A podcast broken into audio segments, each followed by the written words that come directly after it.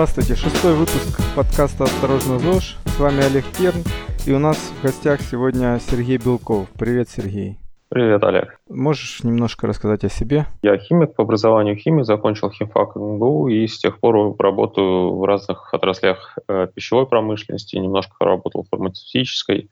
Ну, в основном по жизни занимаюсь тем, что разрабатываю разные ароматизаторы, то есть то, что пахнут чем газировки, там разные пряники, печеньки и так далее, все-все-все, вот эту химию, которую люди не любят. По вне рабочим интересам, скажем так, время от времени пишу разные статьи, статейки в разные журналы научно-популярные. Бывает там в телевизор хочу, хожу, хотя не очень люблю это дело. Ну, по мере возможностей, скажем так, пытаюсь каким-то образом рационализировать иррациональный человеческий страх по поводу разных там пищевых добавок, тех же ароматизаторов, каких-то ГМО и всего-всего, что касается еды. Ну и химии, химии, наверное, в общем. Сегодня мы с тобой договорились поговорить о химофобии, боязни химии, которая, мне кажется, никуда не делась, несмотря на любые просветительские потуги. Да нет, конечно, она никуда не делась, и я думаю, что она никуда не денется. Я думаю, что, может, по большому счету, я даже думаю, что, может быть, это не так плохо, что у нас есть химофобия, потому что уж лучше бояться все-таки какую-то безобидную химию, чем бояться чего-нибудь, не знаю, войны или остаться голодным, то есть в этом смысле. Ты намекаешь на то, что у народа появилось свободное время и определенная непуганность для того, чтобы э, свое внимание тратить на такие вещи, как, не знаю, там, ГМО или боясь какой-то неведомой химии? Да, да, да. То есть это, на мой взгляд, вот э, в принципе расцвет вот этих вот, скажем так, иррациональных фобий, так же как, наверное, и чуть-чуть шире там каких-то иррациональных ненаучных методов лечения, это следствие того, что мы стали очень хорошо жить, что у нас есть время и возможность обсуждать как бы разную ерунду, а не думать о том, там, что мы будем есть завтра или чем мы будем кормить своих детей. То есть на самом деле очень важно. Вот, на мой взгляд, это может быть не так уж плохо. Но, конечно, э, если говорить чуть более серьезно, то, безусловно, все эти фобии, они по большому счету вредят, и с ними надо бороться хотя бы на уровне отдельных людей. Допустим, люди иногда там боятся химии в какой-нибудь колбасе, но потом это может быть доведено до абсурда, и в ту колбасу не будет положена та самая важная и полезная химия, которая предотвратит, например, от ботулизма или еще от каких-нибудь неприятностей, которые уже на самом деле вполне серьезные и раньше убивали довольно-таки системно людей и часто. Да, да, да, это очень важный момент. Тут как раз, если мы говорим о колбасе, вот недавно была передача э, «Еда живая и мертвая». У нас в России достаточно популярная передача, и, в общем-то, очень хорошая передача по телевизору. Я ее ценю, там хороший ведущий, но там был акцент как раз на эту серую колбасу. Не покупайте, то есть акцент был сделан на то, что не стоит покупать колбасу красную, потому что в ней есть нитрит, а нитрит канцерогенный. Лучше купить колбасу серую. И вот это как раз вот тот самый очень плохой, очень вредный совет, потому что красная колбаса, она как раз гарантирована, в общем-то, без ботулизма. Что там в серой и как она, в общем-то, созрела, чем она заражена. Тут, э, скорее всего, там, конечно, ничего нет, но вот это, скорее всего, это все равно добавляет определенную вероятность того, что вы отравитесь.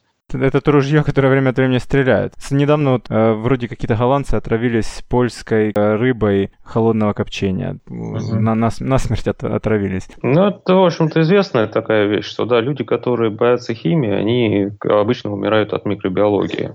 Э, можно, конечно, размышлять о том, что какие-то там химические вещества, они опасны даже в минимальных количествах, но надо понимать, что размышления – это, в принципе, общий подход к управлению рисков. То есть размышления о каких-то рисках, они не имеют никакого смысла, если мы не размышляем о преимуществах. То есть у каждой химии есть не только вред, да, но и преимущество. Если мы э, пытаемся бороться со вредом путем э, запрета, соответственно, этой химии, да, то мы тем самым боремся и с преимуществами. То есть и в результате можем сделать по совокупности себе хуже. Это вот там как была история в Перу в 91 году, там правительство умудрилось отказаться от хлорирования воды, причем у него была вполне, вполне так сказать, заявляемая очень цель, дружелюбная, мы откажемся от хлорирования, в воде, значит, не будет хлора, не будет вредных элементов, и ну, люди будут здоровее.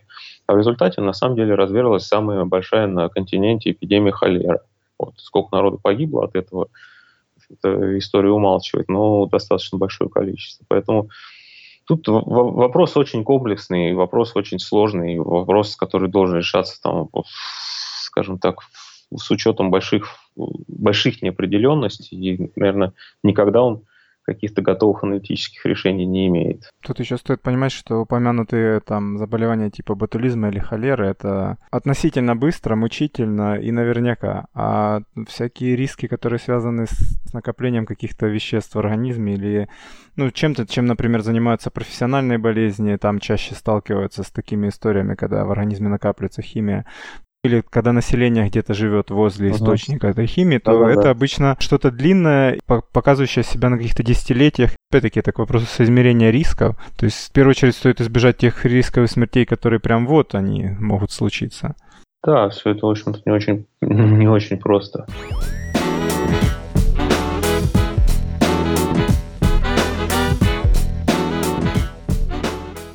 Эта химофобия у населения, она сейчас откуда берется? Кто виноват? Что делать? Берется она как бы от, э, ну, прежде всего, как я уже сказал, наверное, такого от безделия своеобразного, а второе от э, того, что люди просто элементарно забывают того, что они учили в школе. То есть, потому что бороться с химофобией на уровне отдельного человека это достаточно легко. Там, принципы того, что знаю, все вещества состоят из молекул, молекулы состоят из атомов, из свойств молекул, они вообще не зависят от происхождения, неважно, натуральное вещество или синтетическое, его свойства ее свойства этого вещества будут определяться исключительно тем, какие атомы в какой последовательности там в ней расположены. Это базовые школьные знания, которые не знаю, проще не бывает ничего. Это уже 300 лет научное знание, на котором строится вся современная наука.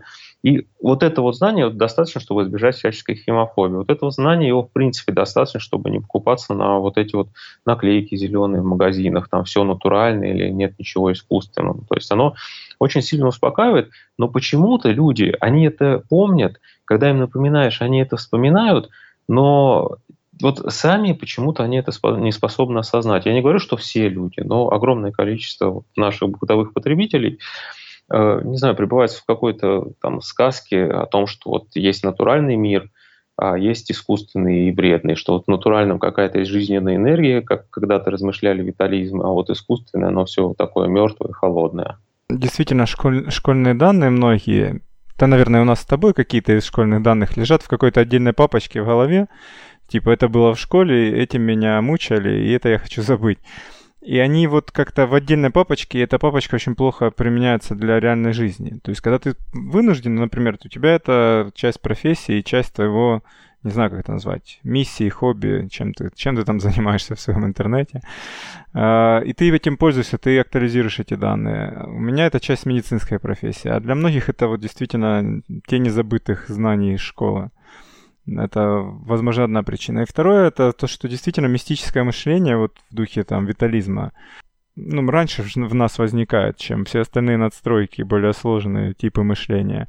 Наверное, поэтому легче на него и деградировать. Да, да, безусловно, все, все правильно описал. Вот. Ну, то есть даже без, э, если не умничать, а вот представить себе человека, который стоит перед полкой супермаркета, ну, блин, у него и так сложный выбор, там, ему надо экономику посчитать и не знаю, там, на, этикет, на этикетке не отвлечься. И очень много задач перед ним стоит, и чтобы он еще и химию вспоминал, и про ботулизм думал, ну, как бы перебор. Вот он и смотрит на этикетки. Так вот в этом как раз и есть, собственно, рациональность вот этой химофобии, то, что он смотрит на вот эти зеленые, ничего не значащие наклетки, там, типа без глутамата или без ароматизаторов, или наоборот, все натуральное, и на основании вот этих ничего не значащих Э, наклеек начинает делать свой выбор. Хотя делать этот выбор как раз следовало бы, посмотрев на состав продукта по калорийности, посмотрев на ту же экономику, на цены. Да, вот это вот факторы, которые действительно рациональные, которые должны влиять на то, что человек покупает.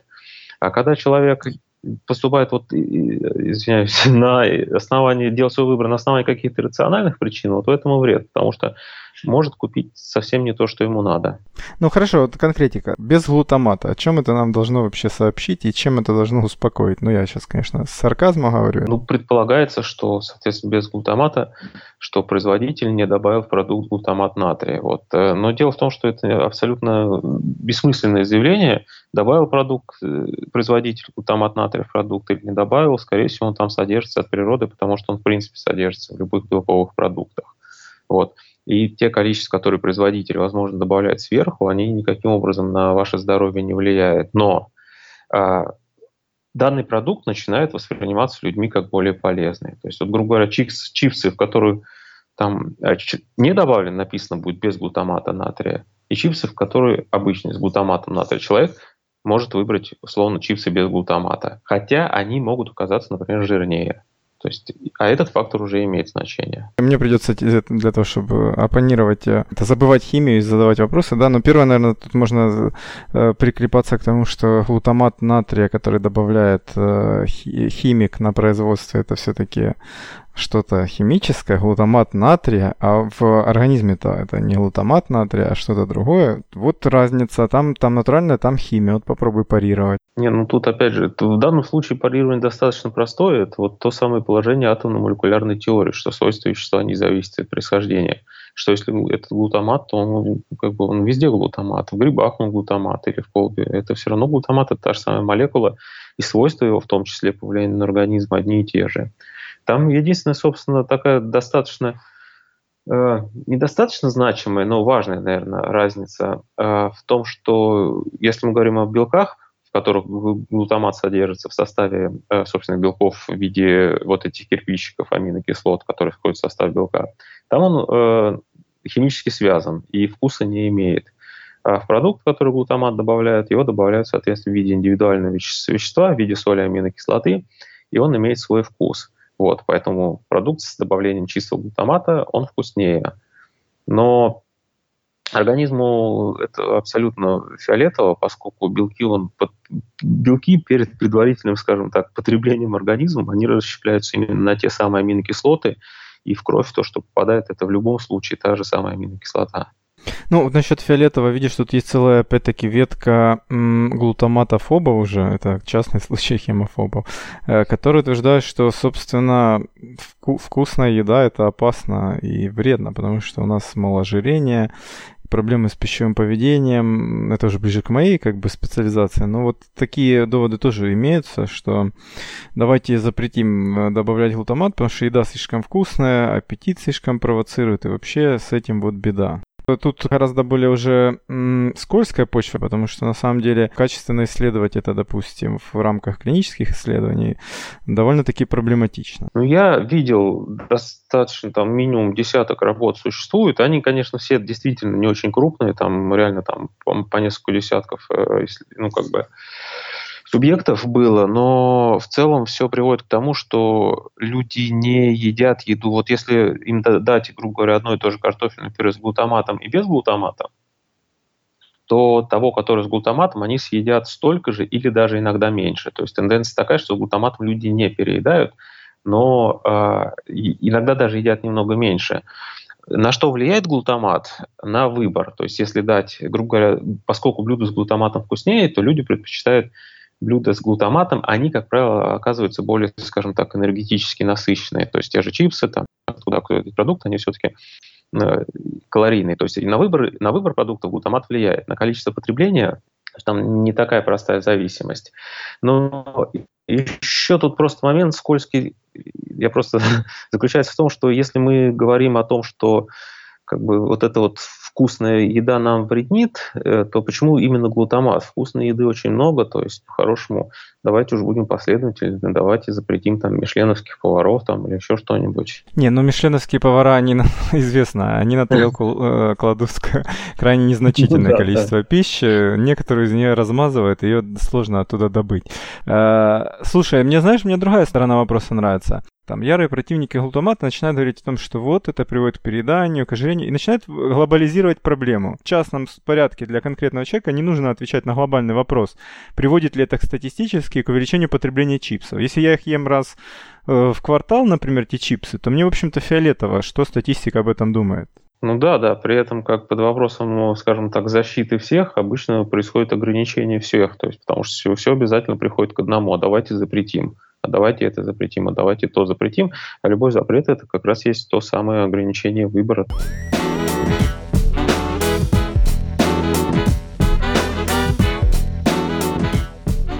Слушай, а вот эта история с помидорами, которые стали пластмассовыми, там действительно меньше глутамата стало? А, там, во-первых, да. Там, кстати, очень интересный момент. Была работа еще... Э, я просто знаю авторов, кто эту работу делал. Поясню, эта работа была начала 2000-х годов. Они, короче, сделали кучу разных помидоров, анализ на предмет э, содержания именно глутамата натрия. И э, у них там, во-первых, у них казалось, что в современных сортах помидоров э, глутамата больше, чем, э, соответственно, в тех, из которых они выводили какие-то там древние, там, ну, то есть они нашли какие-то первые типа линии, не линии, то есть э, было показано, что селекция помидоров направлена на то, что в них э, больше глутамата образовывалось. Ну это вообще, это, это вот нечисть, она почти по всем овощам и фруктам, почти все, ну, начиная там, там от кукурузы и заканчивая вообще любым яблоком, все теперь намного вкуснее, больше, сочнее. Ну да. Что касается вот этих вот э, пластмассовых помидоров, э, там не то чтобы как бы глутамат виноват, то, что они невкусные, скорее там виноват то, что они невкусные, что там мало сахара и мало душистых веществ, потому что как бы вкус он всегда с ароматом. Вот наше ощущение вкуса это всегда то, что на языке, плюс то, что в носу, то есть имеет значение и сахар, который в помидорах, и душистые вещества, которые попадают в нос. Вот. Но дело в том, что что сахар, что душистые вещества, э, которые попадают в нос, да, которым пахнет помидоры, это некий э, это некое следствие, ну, можно сказать, утрированно порчи помидоров. То есть помидор вот созрел, он начинает портиться, в процессе этой порчи там запускается куча разных э, ну, биохимических процессов, образуются вот эти душистые вещества. Но, соответственно, поскольку помидор порченный, его уже неинтересно есть, его неинтересно хранить. Поэтому как бы, известная штука, что селекция вот этих вот долгоиграющих сортов, она была направлена на то, что в них они меньше портятся, поэтому они дольше хранятся. Но именно потому, что они меньше портятся, они меньше пахнут, соответственно, менее вкусные. То есть у нас такая биологическая дилемма. Либо мы имеем э, помидор, который долго хранится и не пахнет, соответственно, невкусный, либо мы имеем классный, вкусный, сочный помидор, но он через два дня становится размазней. А это в современной, скажем так, системе э, продаж еды ну, не очень кому-то интересно. Ну, это дорого. Да, да, да, это, это сезонно, это локально и так далее. То есть поэтому, собственно, именно помидоры там у каких-то там условных бабушек они вкусные, а помидоры в магазинах они невкусные. Они не становятся, конечно, от этого вредные, но невкусными они нет, реально становятся. Хорошо, тут как раз э, следующий виток хемофобии. Вот, собственно, помидоры у бабушек и не у бабушек снятся тем, что у бабушек натуральное удобрено хотел сказать бабушкиным навозом, но лошадки, да, и все такое, и, именно за счет этого вкусно. И вот тоже, опять-таки, вопрос э, баланса химофобии и, и, и, собственно, безопасности всех этих бабушкиных experience ов с удобрением помидоров. Ну, э, в принципе, в принципе, я думаю, что ничего страшного, ну, вот по большому счету, риски какие-то получить там пищевые отравления, ну, при условии того, что этот помидор помоете, да, а, вот каких-то рисков от, от, от, э, от этих продуктов бабушкиных получить, наверное, наверное, сложно эти риски получить. Не, ну рисков-то Но... на самом деле хватает. Я просто не столько разучил эту гельминтологию со всякими инфекционными болезнями. Ну, ну да нет. ладно, я, я на самом деле скорее даже не об этом, а все-таки о химии, я о нитратах. Слушай, с нитратами это вообще, по-моему, такая вот такая такая какая-то фигня всеобщая. Я, честно говоря, пытался в свое время найти, откуда кто же вообще эти данные по нитратам придумал, о том, что, ну, у нас же есть я не помню, как этот документ называется, по-моему, Санпин, например, на питьевую воду, есть какие-то э, допущенные нормы нитратов в овощах. Кто эти нормы устанавливал, кто их мерил, никто не знает. Но известно единственное, что они не имеют никакого отношения к здоровью. То есть если у вас даже там в условном арбузе нитратов в два раза больше нормы, и ничего ровно счетом от этого не случится, потому что нитраты – это настолько малотоксичные вещества, вот, и там, не знаю, они не канцерогенны, не токсичны, их можно в тех количествах, что они содержатся в овощах, даже с передозами, они вообще ни к чему вредному не приведут. Поэтому меня, меня лично всегда, скажем так, и пугают, и радуют одновременно вот эти люди, которые ходят, меряют что-то э, нитратотестами и делают на основании какого-то выбора на основании этих измерений. Это еще при том, что вот эти вот э, домашние тестеры на нитраты, они ровным счетом тоже ничего не показывают. То есть там принцип действия приборов основан на том, что он, грубо говоря, показывает случайную цифру. Да, там что-то типа на электропроводимости или что он там делает? Да-да-да, он, он вообще ничего не показывает, то есть такое шарлатанство в квадрате. И прибор ничего не показывает, и даже если бы он бы показывал правильно, это ровным счетом ничего не значит. Но вот это вот очень серьезно сейчас обществом воспринимается. Тогда следующая смежная тема, любимая, ну не совсем про хемоф... хемофобию, про ГМО. Ну что по ГУМу? По ГУМу, мне кажется, что действительно, на самом деле, сейчас отношение к обществу, я имею в виду, э, понятное дело, что есть определенная реакционная часть, которой, которой, наверное, даже больше половины, которую вообще очень трудно чем-то убедить. Вот. Но в целом, не знаю, это тоже, на мой взгляд, отношение к ГМО это тоже такая базовая школьная проблема. То есть человек, который минимально в школе биологии учил, он вреда в ГМО просто даже не заподозрить и заподозрить не сможет а тот, кто э, действительно остерегается, что гены каким-то образом могут строиться, или там, что это происходит каким-то натуральным путем, тому очень трудно объяснить что-то рационально. То есть я вот, мне кажется... Не, ну слушай, ну, ну, ну два, два сценария, которых, при которых ГМО могут быть э, опасны и вредны, может их и больше, но я вижу два сценария, да. Первый это действительно какая-то ошибка ученых, э, и, собственно, вновь сделанный продукт оказался недоброкачественный по каким-то свойствам.